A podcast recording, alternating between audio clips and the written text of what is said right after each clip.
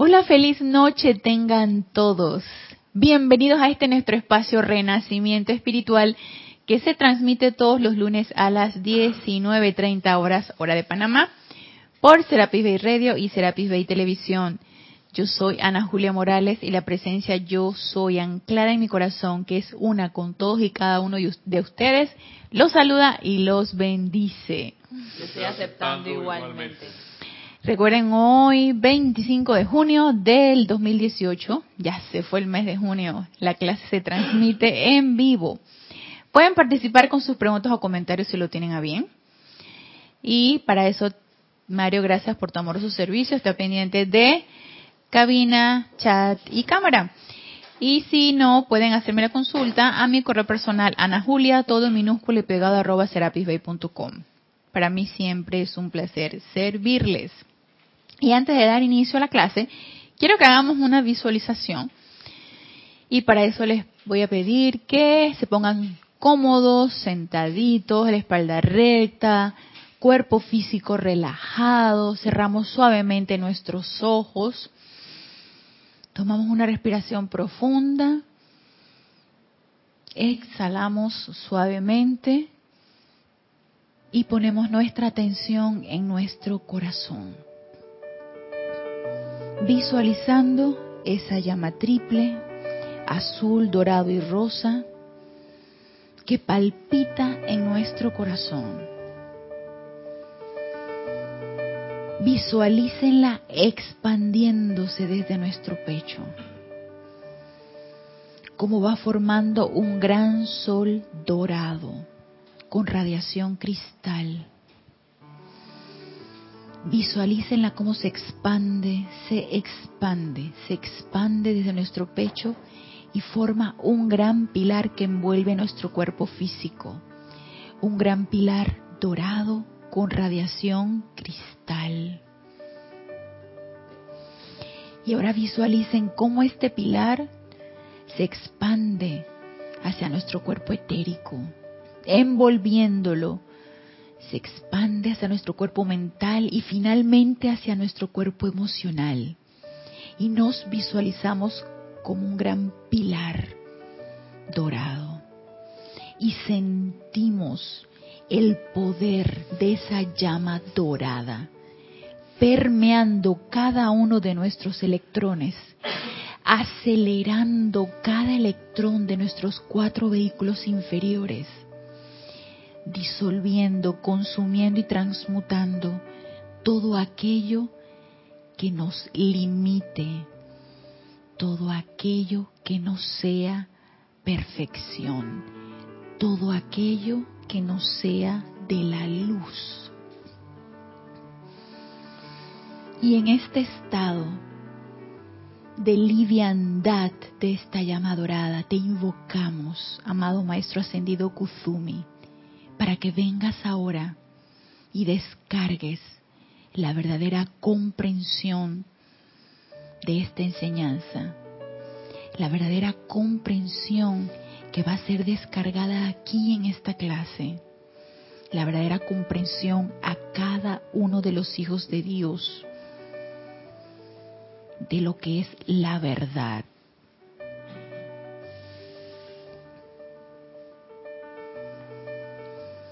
Amada presencia yo soy y amada inmortal llama triple de verdad eterna dentro de mi corazón.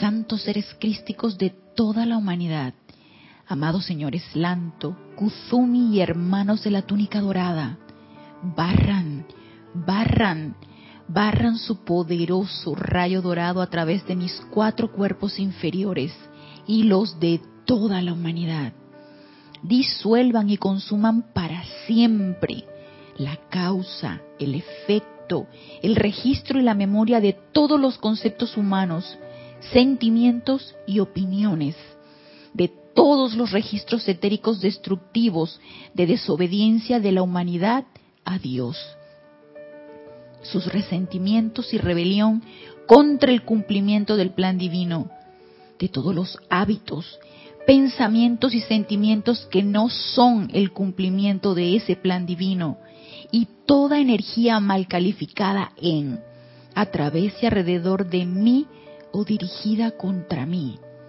Reemplácenlo con su pleno momentum acopiado de sabiduría divina para que nos dirija y nos guíe de manera infalible en el camino de la verdad. Y dennos la comprensión y el discernimiento de los maestros ascendidos para comandar y compeler la completa realización del gran plan divino de Dios aquí y ahora. Aceptamos esto como hecho ahora mismo, con pleno poder. Y gracias Padre, porque esto ya es así. Tomamos una respiración profunda y al exhalar abrimos suavemente nuestros ojos.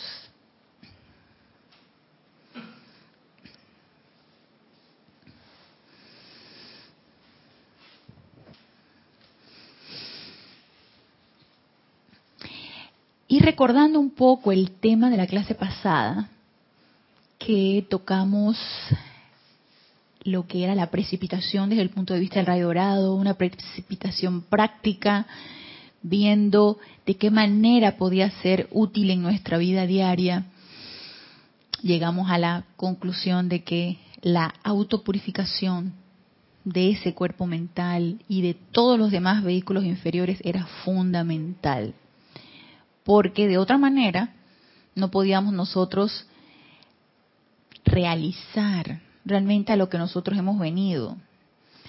Pero también comentamos de que esa precipitación constante que forma parte de nuestro legado, de nuestra naturaleza, porque somos nosotros hijos de un creador, por lo tanto somos creadores. Esa, esa creación constante difícilmente va a poder ser a la manera de Dios o va a poder va, vamos a poder ser sirvientes de esa presencia yo soy si nuestra atención no está puesta en la presencia yo soy. Si no estamos en esa constante comunicación, si no establecemos ese canal, si no establecemos ese puente constante a, a visualizar realmente ¿Qué se requiere que nosotros hagamos? Todo el tiempo, en mi vida diaria, en mi rutina diaria. Si yo no estoy consciente de que todo el tiempo requiero establecer esa conexión y hablar como la presencia de yo soy habla, pensar como la presencia de yo soy piensa, actuar como la presencia de yo soy actúa o actuaría, sentir como la presencia de yo soy sentiría si no me conecto y no me hago consciente de que las cosas necesitan ser así, para entonces yo convertirme en ese precipitador consciente, ya no tan inconsciente, sino más bien consciente, y avanzar en mi sendero espiritual, y si mi atención no está puesta de una manera constante en esa presencia yo soy, yo pienso que vamos a seguir teniendo el plan el plan alterno, el segundo plan, ¿sí? El plan de la personalidad. Y realmente la personalidad siempre se va a resistir a esto. La personalidad se va a resistir a que las cosas se hagan como la presencia de yo soy quiere que se hagan. La personalidad se va a resistir a servir. La personalidad se va a resistir a que no se le tome en cuenta. Entonces, para eso esa autopurificación, ese entrenamiento de esa atención y ese dejar ir, como nos decía el decreto que hicimos en la visualización, ese dejar ir pensamientos, hábitos, sentimientos, ideas, conceptos, ese dejar ir, y que obviamente no va a ser una tarea fácil, es una, de, una tarea de día a día y es una tarea que requiere una, una autoobservación constante ese dejar ir es fundamental para que esa personalidad se repliegue, se aquiete y proyecte entonces nuestro ser encarnado lo que la presencia yo soy quiere que nosotros hagamos. Ahora, eso requiere también de una confianza como estuvimos viendo también en la clase pasada, requiere una confianza en esa presencia yo soy. Porque si yo no confío en lo que la presencia yo soy, o no intuyo lo que la presencia yo, no confío en lo que puedo intuir que la presencia yo soy quiere a través de mí, lo que Dios quiere a través de mí, eh, yo no lo voy a hacer. ¿Y cómo establecemos realmente nosotros esa confianza? ¿Cómo desarrolla uno una confianza aquí en este plano físico? Yo no puedo confiar en alguien que veo a primera vista.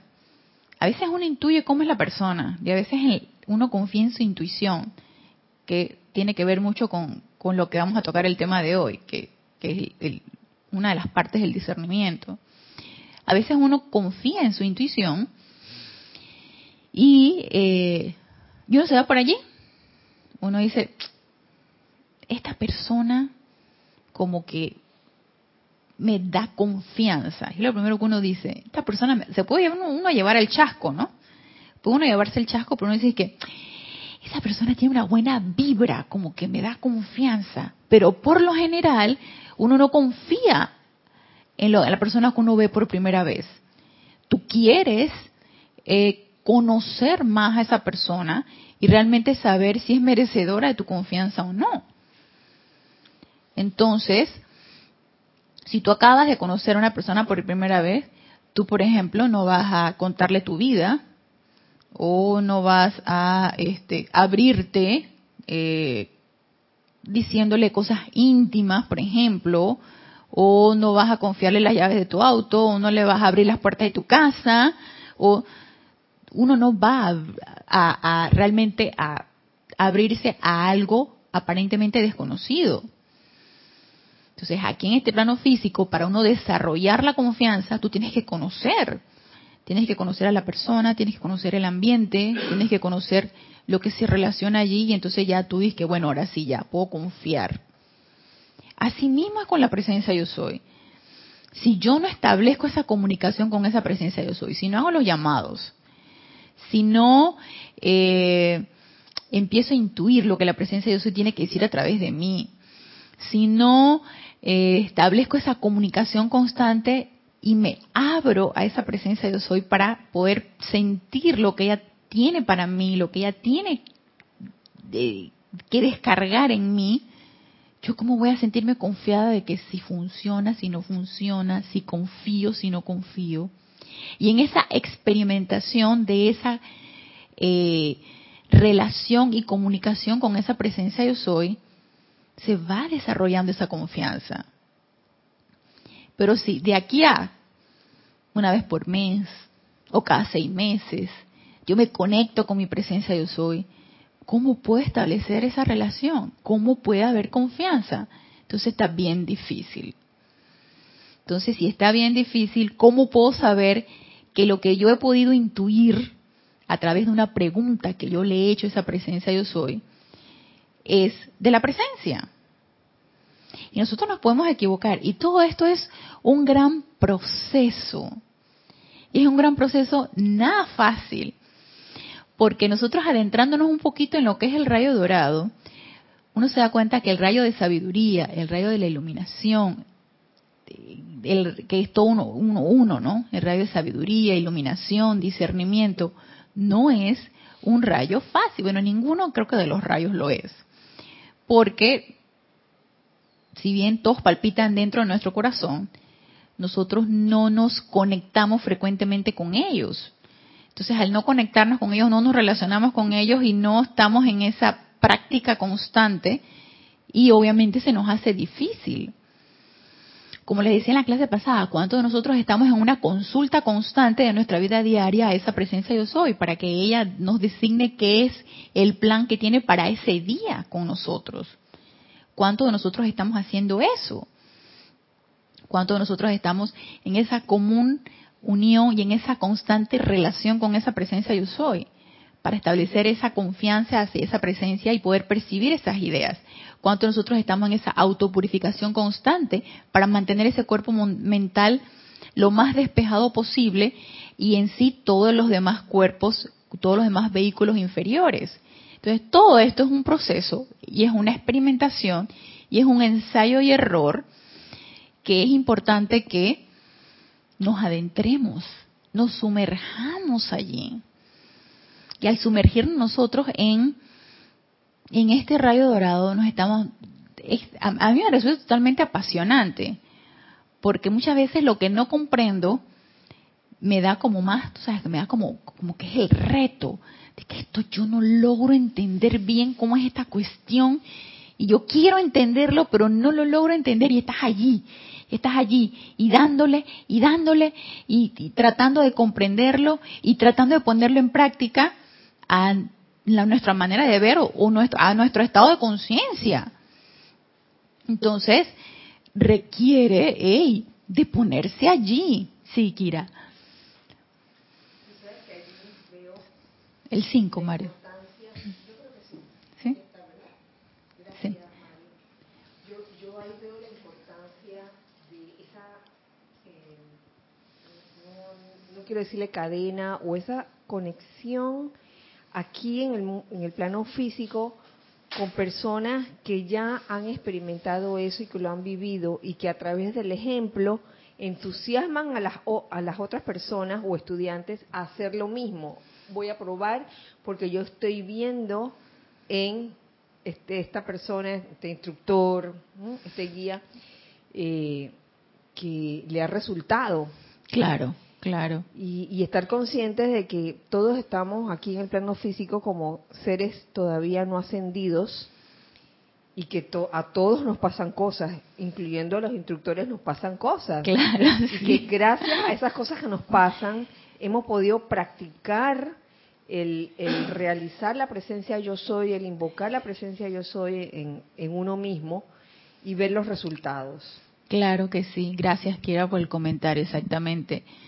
Es en, en esa experimentación nosotros como estudiantes de la luz, en, en experimentar estas enseñanzas, en ponerlas en práctica y en equivocarnos, y en aprender de las equivocaciones, y en experimentar lo que nos dicen los maestros, y esta vez sí me resultó y esta vez no me resultó. Y no me resultó porque el maestro no hubiera contribuido con su radiación, simplemente porque hay algo en mí que está impidiendo que las cosas resulten. Pero en esa fase de experimentación y de ensayo y error, hay resultados. Y como dice Kira, si nosotros estamos en esa fase de experimentación y aprendiendo y avanzando, somos ejemplos vivientes de que las cosas funcionan y de que esto es muy práctico y de que esto es muy científico y de que esto es muy de experimentación y de ensayo y error y de entrenamiento y de ponerse y de estar entusiasmados en que sí pueden funcionar, de que sí podemos nosotros poner en práctica esto. Y fíjense lo que nos decía aquí, porque del paso de la precipitación o de esa precipitación constante que tenemos en base a ideas de pensamientos y sentimientos, cae la duda entonces de, ok, se trata de poder precipitar a la manera de Dios, poder precipitar esas ideas divinas, eso que se te descargue o eso que se requiera que uno haga para seguir ser servidores de esa presencia yo soy, que es a lo que hemos llegado, a lo que hemos venido aquí en la encarnación. Entonces queda la duda, ajá, entonces, ¿estaré percibiendo realmente la idea divina o no la estaré percibiendo? Entonces, ¿qué es lo que estoy percibiendo? ¿Estarán mi cuerpo mental en ese parloteo constante que tiene mi cuerpo mental y que no he podido todavía callar? ¿O estarán mis cuerpos etéricos hablando locura y media? ¿O estará el cuerpo emocional desorbitado? Entonces, queda en nosotros la duda realmente si lo que percibo es realmente de la presencia yo soy. Entonces, como que agarraditos de la mano, y yo lo vi como así, agarraditos de la mano de un proceso tan del día a día, tan constante, tan de nuestra propia naturaleza como es la precipitación diaria, viene, si es que queremos ir un poquito más allá de nuestras actividades mundanas y de nuestras actividades diarias, si queremos ver un poquito más allá, viene entonces la utilización de ese don divino que se llama discernimiento. Y que es completamente práctico y aplicable. Y a mí me llamó mucho la atención lo que nos dice aquí él en el libro Kuzumi, Lanto y Confucio.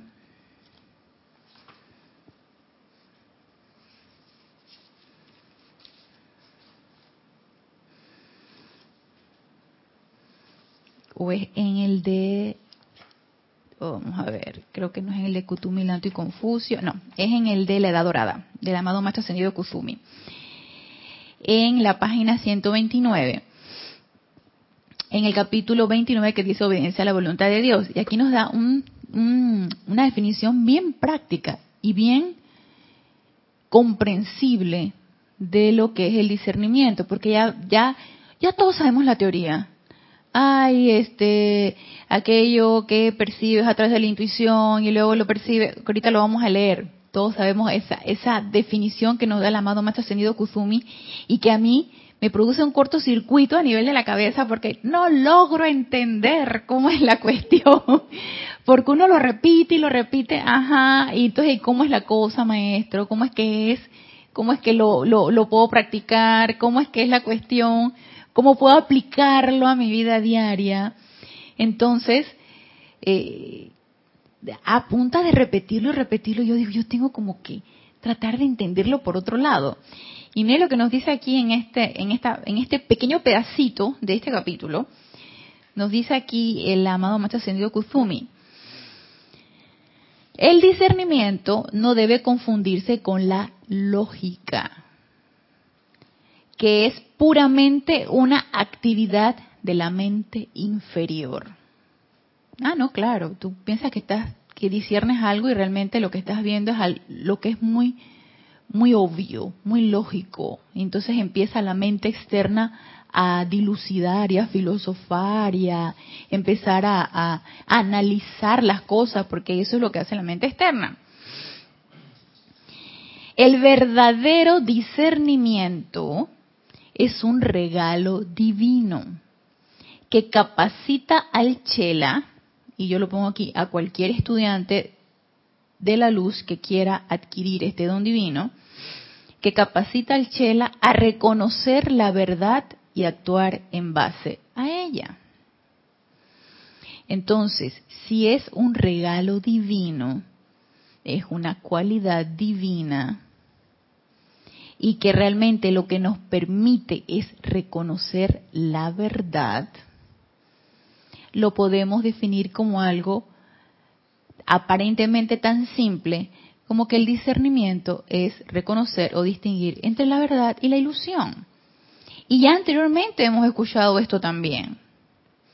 Y voy un poquito más allá pensando que si esta es una actividad divina y nos ayuda a reconocer la verdad, realmente aquí en este plano físico, y luego me puse a pensar, antes de lo del plano físico, si nosotros nos conectáramos constantemente con la presencia yo soy, y estuviéramos en esa conexión constante, percibiendo la idea divina, no requeriríamos discernimiento. No requeriríamos discernimiento porque no hay nada que discernir. Esta es, es esto. No hay nada que que reconocer entre la verdad y la ilusión.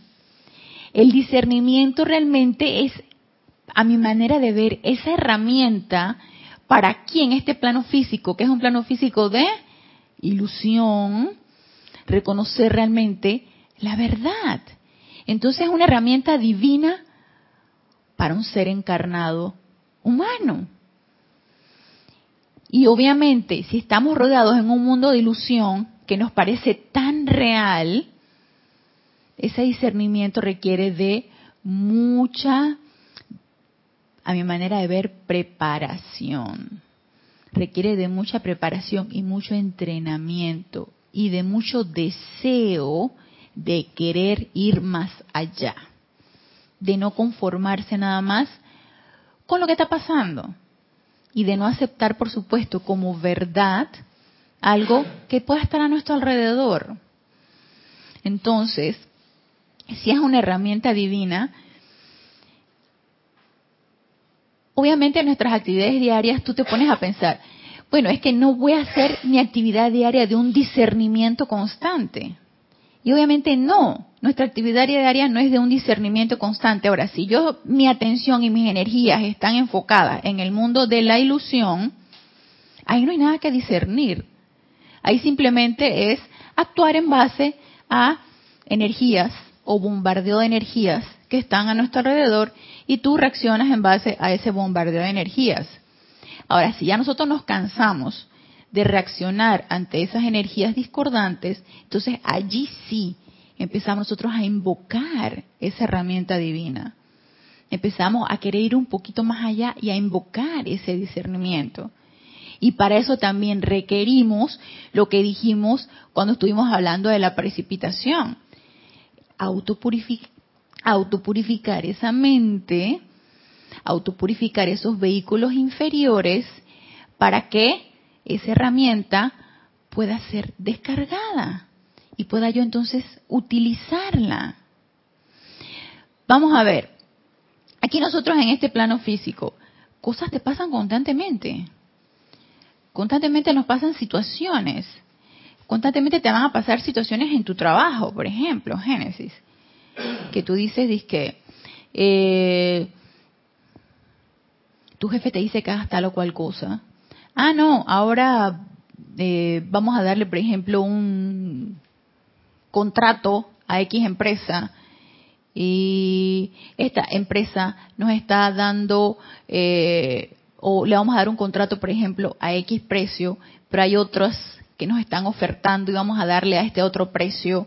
Entonces tienes una gama de situaciones de las cuales escoger aquí en este plano físico. Por ejemplo, en tu trabajo, estás tú tratando de escoger cuál es el mejor contrato que te va a ofrecer los mejores beneficios para una, un evento que tú quieres hacer.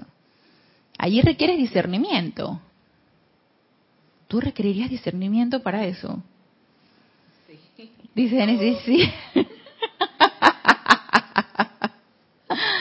¿Tú crees que sí requieres discernimiento para eso? Yo creo que sí, el discernimiento, bueno. O es un proceso mental que tú... Es que, tal vez lógica, no sé. De repente requerirías un proceso mental en donde tú, tu mente externa va a empezar a echar números. Tengo beneficio por este precio. Estos me dan estos beneficios por este otro precio. Entonces, eso es un proceso mental. y se ríe Kira. sí, Kira. Que con respecto a lo que plantean de de escoger, por ejemplo, eh, estás buscando un empleo. Ajá. Entonces, tú vas viendo, ¿no? De que los pros y los contras, de que, bueno, quiero ganar tanto y quiero que sea eh, de tal a tal hora, etcétera, etcétera. No sé. Eh, yo entiendo lo que tú me quieres decir, es un proceso mental, eso, eso, eso. Ajá. Pero el discernimiento yo creo que va más allá. Claro. ¿Verdad? Sí. Porque el discernimiento, o sea, puede que el, eh, el proceso mental, en el proceso mental tú digas que, bueno, este es el que me conviene porque tal, tal, tal, tal. Pero tu corazón puede estarte diciendo otra cosa. Así es, así es. Sí, así es. Por ejemplo, de que, de que, por decirte un ejemplo así bien, bien eh, divertido o absurdo, escoger un compañero. Ajá, ajá. Entonces tú dices, bueno, yo, mi, compañero perfecto tiene que ser así, así, así. Y haces un listado, ¿no? Ajá. Y entonces, entre las personas que conoces, conoces a una persona que reúne todas las características. Pero el corazón, nada. Exactamente. Y vas y te enamoras del menos indicado. Así mismo. menos llena los requisitos. Así ah. es, así es. Ese aspecto intuicional es el que va a empezar a darle la chispa o va a empezar a encender el aspecto del discernimiento. Y todo lo que requiera la intuición o que tú recurras a ese aspecto intuicional es lo que va a ir a empezar, empezar a desarrollar ese discernimiento. Por ejemplo, como el ejemplo que nos dio Kira, acerca, por ejemplo, un compañero.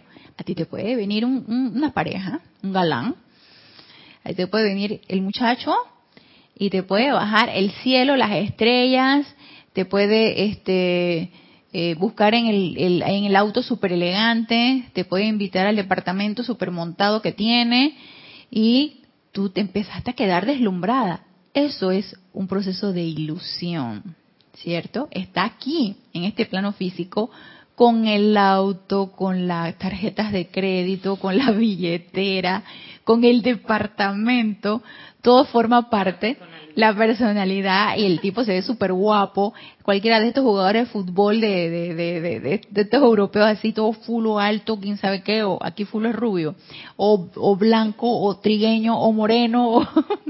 Entonces tú quedas y que, wow, súper deslumbrada, con algo muy de aquí, de este plano físico. Entonces, te llega el otro él trabaja, él gana lo que tiene que ganar con algo más sencillo, un auto más pequeñito y también te deslumbra con su personalidad y ahí tú dices, tú empiezas en la escogencia, en un proceso mental, en donde tú dices que el auto chiquito, el auto de lujo, el departamento eh, de 200 metros cuadrados, el departamento de 65 metros cuadrados, el supertrabajo. En ese proceso mental cae uno en la ilusión. Ahí obviamente no estamos nosotros utilizando el discernimiento. El verdadero discernimiento es el que viene de ese aspecto intuicional, que viene de tu corazón. Entonces, algo, cuando de repente tú ves, no sé, el super galán de, de, que, tiene el, aparentemente todas las posibilidades de ser una excelente pareja, es una persona de peores modales, machista, celoso, tiene una serie de, situaciones que a ti no te agradan, probablemente le pueda agradar a otra mujer, pero a ti no te agradan. Es posesivo, es controlador, no sé, una serie de situaciones que tú dices que eh, este, este escaparate o esta ilusión a mí no me está convenciendo mi corazón me dice que de repente yo me puedo sentir mejor con la otra persona, aunque no tenga el super departamento, el super auto, ni la super billetera, ni el super trabajo. Entonces ahí uno empieza a invocar ese discernimiento para ir más allá de la ilusión, más allá de lo que te puedan presentar. Y esto es un ejemplo muy burdo, ¿no? Pero uno, si quiere ir en tu vida diaria, más allá de la ilusión, uno necesita invocar ese discernimiento. Y ese discernimiento se nos va a dar. Entonces, obviamente, el cuerpo mental queda aplacado. El cuerpo mental queda fuera de, eh, eh, desconectado. Cortamos cuerpo mental y empezamos entonces a depender de ese de esa llama triple, de ese fuego dentro de nuestro corazón para que sea ese fuego o esa intuición la que nos diga realmente que tú quieres ver más allá. Y obviamente no le vas a preguntar al fuego sagrado que cuál es la mejor pareja para ti. No, no le vas a preguntar eso. Bueno, si le quieres preguntar, pregúntale, ¿no? Sí, ok, pregúntale. Pero tú lo que le vas a preguntar, amada presencia de yo soy, devélame ¿qué actitud debo tomar ante esta situación? De una vez la atención y conexión hacia arriba. De una vez, y se así. De una vez la conexión va hacia arriba. Entonces, de una vez viene la respuesta. Y ya tú empiezas a intuir hacia dónde tú te necesitas ir, hacia dónde tienes tú que caminar. Y así podemos hacerlo en cada uno de nuestros procesos diarios en nuestras actividades diarias, pero no que se haga en dentro de mi calificación, ni mi proceso mental, ni mi lógica, ni mis cálculos mentales, ni mis diserciones mentales, no, es aplacar esa mente, es a conductarla y entonces empezar a depender de ese llamado del corazón. Entonces, ok, vamos a ver aquí lo que nos dice en el libro La Edad Dorada,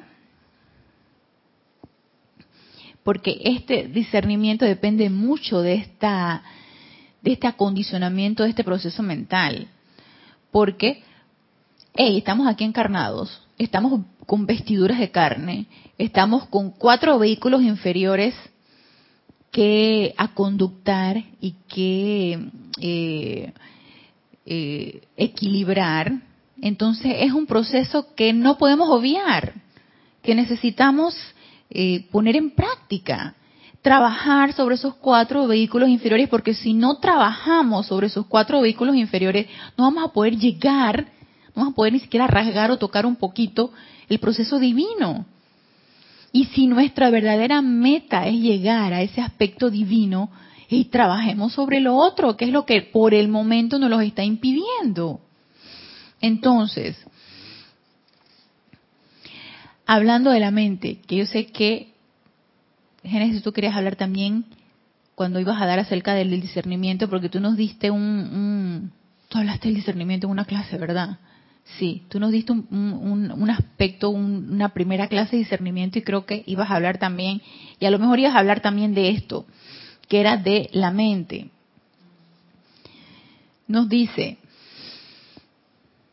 la mente externa, aquí en la página 109 del libro La Edad Dorada, la mente externa es una lámina que se usa como conductor para las ideas divinas descargadas desde el plan perfecto de Dios es el medio por el cual se interpreta el deseo divino. Es un medio. Y luego, de acuerdo a la destreza del intérprete, se expresará en la manifestación física. De acuerdo a la destreza del intérprete. ¿De qué va a depender esa destreza? Viene mi mente externa, se descarga la idea, la mente externa ni se enteró si estuviera con ese filtro, como estuvimos hablando en la clase pasada, este filtro todo sucio, llegó la, idea divina, así como cuando uno vierte el agua en el filtro y el agua se queda ahí rezagada porque el, primer paso del filtro, que es una esponjita, está toda sucia, el agua nada que filtra, nada que filtra porque está tan sucia la esponja que no pasa nada. Bueno, asimismo, si la mente externa está con ese esa bruma o está con ese ese ese impedimento de que esa idea pase, ella ni se enteró. No podemos ni siquiera llegar a esa visualización tan importante del proceso mental, de captar esa idea divina a través del proceso de visualización, porque ni me enteré. Y nosotros entonces nos ufanamos y, vociferamos de que no recibí la respuesta de la presencia yo soy. Es que no me responde es que yo le digo y le digo y le invoco, la invoco y no me responde. No me dice nada esa presencia yo soy. Esto no funciona. Y todavía entonces estamos nosotros vociferando que esto no funciona. Pero no queremos ver la otra parte que requiere de una disciplina, requiere de una autopurificación y requiere de una práctica y un entrenamiento. Eso sí no lo queremos ver. Pero si estamos en esa constante autopurificación y estamos elevando el estado vibratorio o la rata vibratoria de esos electrones, esa idea va a poder filtrarse a través de esa mente externa, llegar a ese cerebro físico y poder percibirse al corazón. Entonces, esa destreza del intérprete depende del grado de purificación y obviamente de qué tan sintonizada yo pueda estar con mi presencia yo soy. Yo no puedo desarrollar una destreza, no puedo ser un pro, yo no puedo ser una excelencia si yo no estoy constantemente poniendo en práctica a lo que yo quiero eh, llegar. Por ejemplo, el músico no puede ser un músico excelente si uno está constantemente practicando. Un pianista no puede ser o no puede destacar o no puede eh, desarrollar su excelencia si no está practicando el piano. Igual el deportista.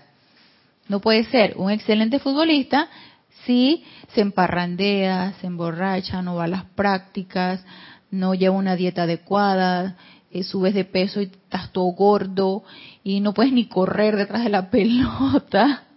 Entonces, si no te preparas, no te entrenas, no puedes ser diestro. El chef de cocina no puede preparar platillos si no está constantemente cocinando, probando, ensayando, aprendiendo de sus errores. Entonces, no solo es la autopurificación, es estar en esa práctica constante, de esa invocación constante, la atención constante en esa presencia yo soy. Es estar invocando todo el tiempo. Y así yo puedo ir entonces desarrollando mi destreza. Entonces, dependiendo de esa destreza del intérprete, de esa idea, se expresará en la manifestación física. Pero si ni me enteré, ni me di cuenta, ¿qué voy a expresar? Pues difícilmente voy a expresar lo que la presencia yo soy quiere que yo exprese. Expresaré lo que la personalidad quiere que yo exprese. Y la personalidad tiene muchas, muchos deseos escondidos, muchas agendas ocultas, y ella quiere manifestarse de alguna forma, y quiere manifestarse aquí en este plano físico que es el plano de la personalidad. Y nos dice, nunca se intentó que la mente externa fuera un centro generador de pensamientos independientes, o sea, de la agenda oculta. O sea, nunca se esperó eso, sino realmente el receptor de los impulsos del centro corazón de la creación, el cual el individuo utilizaría para cumplir su parte del plan divino. En el gran esquema de las cosas solamente hay una mente, no muchas. ¿Y cuál es esa mente única y unificada? La de la presencia yo soy. Ahora, que se haya querido expresar en millonésimas formas que son cada uno de nosotros encarnados, son otros 500 pesos. Pero la mente es una, la presencia de Dios hoy es una, dividida y multiplicada en millonésimas partes, pero solamente con una idea y un plan para cada uno de nosotros. Y se pretendía, ok, el gran esquema de las cosas, solamente hay una mente, no muchas, y se pretendía que esta gran mente perfecta de Dios se autoexpresara a través de muchas manifestaciones del uno, que somos nosotros. ¿Sí? Somos las manifestaciones de la presencia de yo soy, pero para expresar a esa presencia yo soy. Y se pretendía que el ser externo fuera proyectado para ser meramente un conducto en el mundo físico para tomar las ideas divinas y mediante el uso de la sustancia de los cuatro elementos moldearlas dentro de la forma. Ok, no, no, no, no estamos hablando nada nuevo, todos sabemos esto. La cuestión es, ¿qué vamos a hacer para poner en práctica esto? Entonces nos dice, el cerebro es el instrumento que la mente utiliza. Entonces, no solamente purificar nuestra mente externa, que ¿qué es la mente externa? Pues son todas esas ideas o conceptos percibidos a través de los sentidos. Vista, gusto, olfato, oído, tacto. Es la intuición que es el sexto sentido. Entonces, todas estas, toda todos estos sentidos, todo esta, este, este aspecto sensorial que nosotros tenemos, percibe del mundo externo, que no debería ser así, debería ser todo lo contrario, nosotros irradiar en lugar de absorber. Pero todo esto percibe del mundo externo ideas, conceptos, noticias, eh, lo que te dijo fulanita, lo que tú experimentaste a través de lo que dijiste, viviste, en fin, lo que nos sucede en nuestra vida diaria. Entonces eso se va incorporando en la mente externa y entonces vamos nosotros creando nuestra propia mente externa. Y el cerebro físico es, es eso, es conjunto de células físicas de neuronas, materia gris, materia blanca, vasos sanguíneos, nervios, es un conjunto, un aglomerado de células que forman el cerebro. Entonces la mente externa se, la mente externa, que es etérica, que es algo etérico, envuelve el cerebro físico y ella también este, se vale del cerebro físico para la creación. Y también se vale el cerebro físico para este, manipular pensamientos y generar ondas energéticas que también van a, a, realizar acciones, porque el cerebro físico es el que manda todo lo que nosotros hacemos. Entonces, también requerimos purificar ese cerebro físico. Podemos visualizar en nuestros métodos de autopurificación, porque a veces cuando nosotros purificamos nuestros vehículos inferiores se nos hace como un poquito abstracto.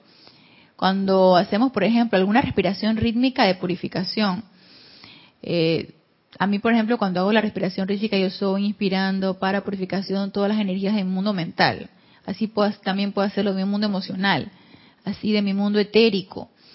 Y que la respiración rítmica que hicimos en la clase pasada, esa, esa respiración rítmica de autopurificación se me hace muy abstracta, porque no me puedo imaginar el, el mundo mental, ni el mundo emocional, ni el mundo etérico, pero sí podemos visualizar el mundo físico, el, cerebro físico. Si no, váyanse a Google, miren un, un, cerebro, imagínense ese, esa, ese, ese cerebro físico dentro de ustedes y visualícenlo entonces en una gran llama dorada o en una gran llama violeta para autopurificar cada una de esas células, cada uno de esos electrones, de manera que puedas, puedan ser conductores de radiación divina. Entonces, también el cerebro físico necesitamos autopurificarlo, que también bueno, es parte de nuestro elemental del cuerpo, ¿no?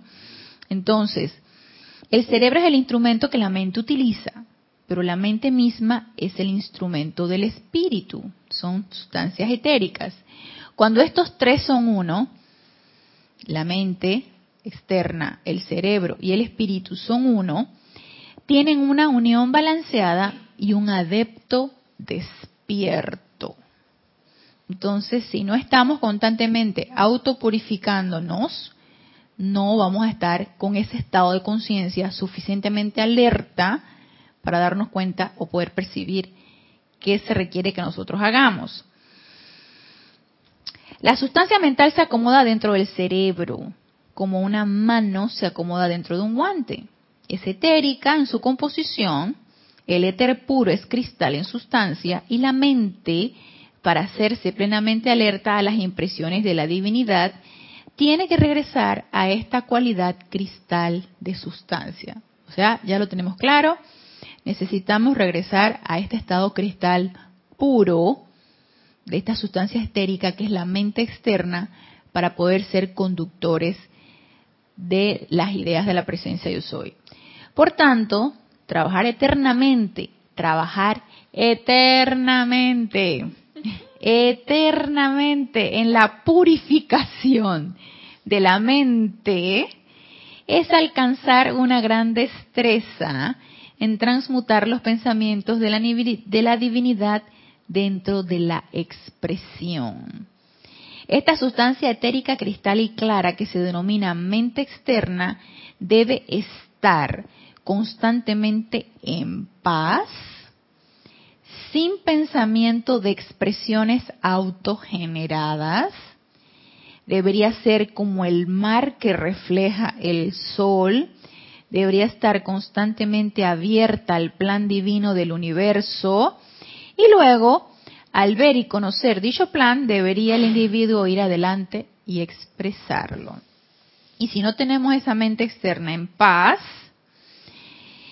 sin pensamientos ni sentimientos autogenerados, sino simplemente estar receptivos a cualquier radiación de la presencia de yo soy, no estamos suficientemente purificados. Y yo, en mi experiencia, la mente externa mía es la loca de la casa. Es la loca, es la que está constantemente en ese parloteo. Y yo me he autoobservado. Yo, ya cállate. Le digo a la mente, ya cállate.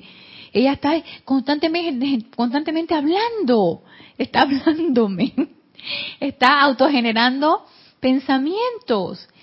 Entonces, si eso te produce, como en mi caso, me produce desesperación y ya me fastidio. Obviamente, no son pensamientos generados de la presencia de yo soy.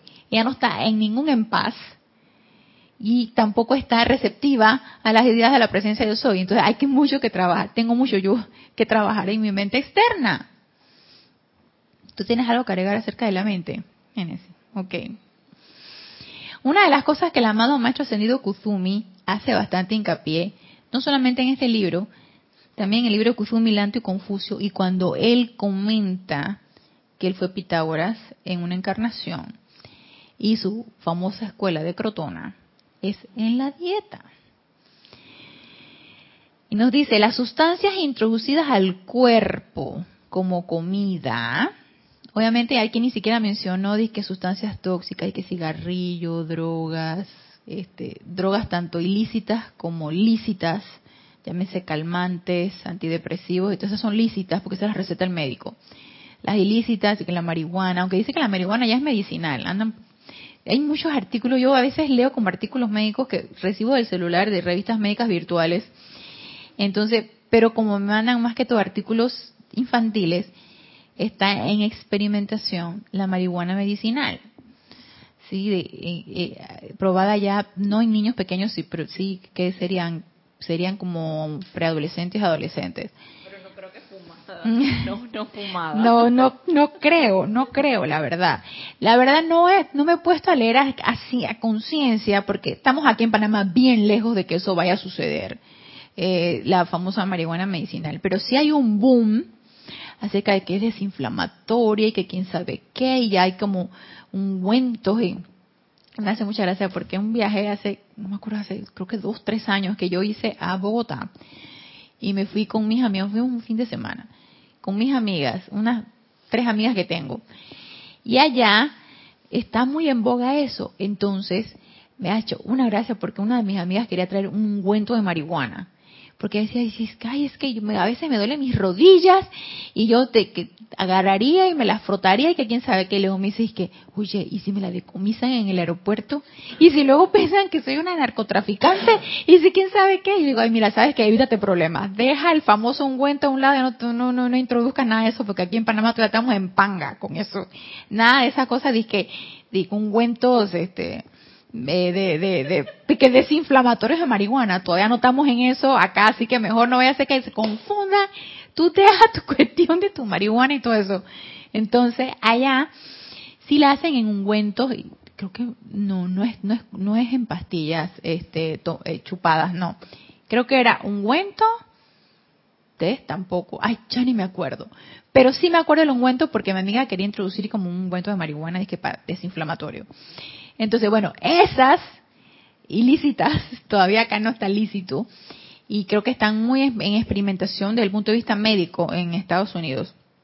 Que tanto, me imagino poniendo en una balanza los pros y los contras, que tanto es de beneficio versus este perjudicial. Eso, este, tampoco, o sea, no introducción de ese tipo de cuestiones. Entonces dice, las sustancias introducidas al cuerpo como comida son más rápidamente sentidas por los átomos físicos del cerebro. que, oh, todo lo que introduzcamos a nuestro cuerpo físico, y en este caso el maestro se refirió a la comida. Y la comida, todos sabemos que en su escuela de Crotona él tenía una dieta vegetariana. Bueno, los que hemos leído acerca de la escuela crotona, en donde él fomentaba el silencio y una dieta vegetariana estricta. Entonces no se alimentaban de animales y no sé si derivados de animales, no sé si derivados tipo leche, queso, eso, no sé, eso sí no sé, pero sí sé que no comían ningún tipo de animal. Entonces, dice que son rápidamente sentidas por los átomos físicos del cerebro. O sea que ahí llega toda sustancia tóxica que podamos nosotros ingerir de los alimentos o de cualquier otra cosa que vayamos a introducir en nuestro cuerpo físico. Y tan pronto llegan al plexo solar, el plexo solar está aquí, ¿sí? en la parte como del estomaguito, ¿sí? que es el, el plexo, es donde está el chakra que de una manera convexa eh, vamos a, percibir el miedo, miedo, avaricia y otras de estas este, situaciones muy humanas. Y cuando está cóncavo, está irradiando. No, cuando está cóncavo, ¿qué está percibiendo? Cuando está cóncavo, estoy eh, em, estoy magnetizando esa radiación de miedo, avaricia, codicia, todo esto. Y cuando está convexo, es que estoy irradiando. Entonces, eh, lo que irradiando lo que es paz, tranquilidad. Entonces, eh, ese plexo solar, donde se encuentra el chakra, chakra del miedo, lo que ingerimos se percibe allí. Y ya lo hemos comentado en otras clases, y no solamente en estas, sino en, clases de otros instructores, y también eh, es motivo de, conversaciones cuando llegan, eh, llegan aquí al grupo de Serapis Bay peregrinos y todo esto. El, el hecho de ingerir eh, carne, lo que estamos haciendo es ingerir el miedo de los animales, porque obviamente todos los animales saben cuándo se van a morir, sobre todo cuando son eh, cuadrúpedos que tienen un cuerpo emocional mucho mayor que podrían ser las aves o los pescados, pero igual son animales. Entonces saben que ellos van a morir, entonces impregnan a la carne miedo y ese miedo es el que nosotros ingerimos. Ese miedo se percibe en el plexo solar. Entonces, dice, tan pronto llegan al plexo solar, se siente su efecto en la estructura cerebral se va formando esa gran bruma, esa gran capa, que es eh, un impedimento para que nosotros podamos percibir esas ideas, para que podamos conectarnos con nuestra presencia yo soy, para que podamos estar alertas. Esta es la razón de que en Crotona yo fuera tan extremadamente cuidadoso de la dieta, para alcanzar la destreza para alcanzar la destreza del intelecto. Y no es que el, que el que come mucha carne va a ser bien brutito, no, no es eso. No estamos hablando de eso, ni estamos criticando tampoco a los, no estamos ni criticando ni calificando a los que ingieren carne. Yo, yo soy fiel creyente de que esto es un proceso y de que aquí no hay nada obligado. Todo se debe ser alegre y voluntario. Y todo depende de qué es lo que uno quiera. Entonces, eh, para alcanzar la destreza del intelecto, la alerta del cuerpo y la iluminación de la mente.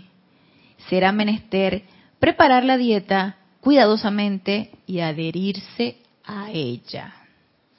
Entonces, cuidemos lo que vamos a ingerir, cuidemos lo que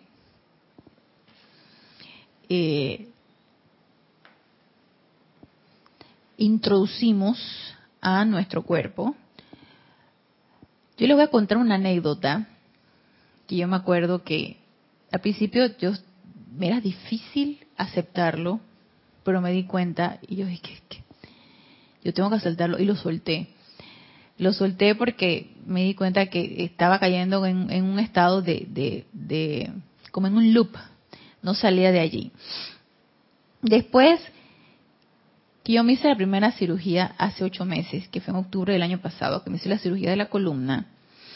Obviamente después de eso a veces eh, queda la quedan resentidos todo lo que son el área de los músculos del cuello y todo esto. Y en aquella ocasión el doctor me recomendó, me, recetó eh, analgésicos, analgésicos fuertes, tipo opiáceos, y me recomendó relajantes musculares. Eso me ponía muy mal, sobre todo los que eran el analgésico fuerte. A mí me, me, bajaba la presión, me ponía sudorosa, me ponía muy mal. Entonces yo, ya hasta cuando yo podía aguantar el dolor, yo dejé de tomar ese medicamento y entonces empecé con los relajantes musculares. Resulta que después del mes, cuando fui al no, después de los dos meses cuando fui al control, yo le decía, yo todavía siento molestias y tengo muchas contracturas musculares. No, que la, ponerte las prótesis produce este eh, cambios en la mecánica de la columna y que quién sabe qué y que eso va a producir todavía molestia, eso es con el tiempo, pero tómate relajantes musculares, tómatelo todos los de estos relajantes musculares. Yo tomé tres meses relajantes musculares y analgésicos. Yo estaba adicta a eso. Y yo no me había dado cuenta. Yo yo me di cuenta que yo estaba adicta a los relajantes musculares, porque yo me acuerdo que yo salía del trabajo y yo nada más soñaba con llegar a mi casa y tomármelos. Eso era lo único que yo quería. Yo agarraba, llegaba a la casa, le daba la comida a los perros rápido, limpiaba lo que tenía que limpiar, me tomaba relajantes musculares y a dormir. Eso era lo único que yo quería hacer. Entonces yo dije, y esto es una adicción lo que yo estoy creando. Yo dije, yo no, esto no puede ser. Ya después del tercer mes yo dije, no más, hasta aquí. Y fue así, abrupto. No importa, yo haré estiramientos, este, haré ejercicio, lo que sea, pero no vuelvo a tomar un relajante ni un analgésico más. Se acabó. Así como cuando dejé de fumar también, que eso hace como, hace como 25 años que dejé de fumar. Yo me fumaba una cajetilla todos los días de cigarrillo. Era una fumadora. Hasta cuando yo dije, no más, hasta aquí. Eso de que, te, que lo vas dejando de poquito a poquito, es mentira. Eso lo tienes que dejar de ya para allá, sin anestesia, así. No más. Y así mismo fue. No más. Entonces, todo esta, a veces uno no se da cuenta de que eh, caes en una situación en donde le estás introduciendo a tu cuerpo, y el ejemplo más que todo era para, para ilustrarles eh, situaciones que puedan ser muy justificadas para nosotros estar introduciendo en nuestro cuerpo sustancias que no nos convienen y no son adecuadas para nosotros. Entonces es cuestión de estar alerta en esto y empezar a invocar esa presencia yo soy para que sea ella la que nos produzca el alivio, nos produzca la sanación, nos produzca el confort que nosotros requerimos para seguir sirviendo. Pero esto del discernimiento no termina hoy, así que ya se acabó el tiempo, así que nos vemos el próximo lunes a las 19.30 horas, hora de Panamá, en este nuestro espacio Renacimiento Espiritual. Gracias, gracias, gracias por darme la oportunidad de servirles. Y hasta el próximo lunes, mil bendiciones.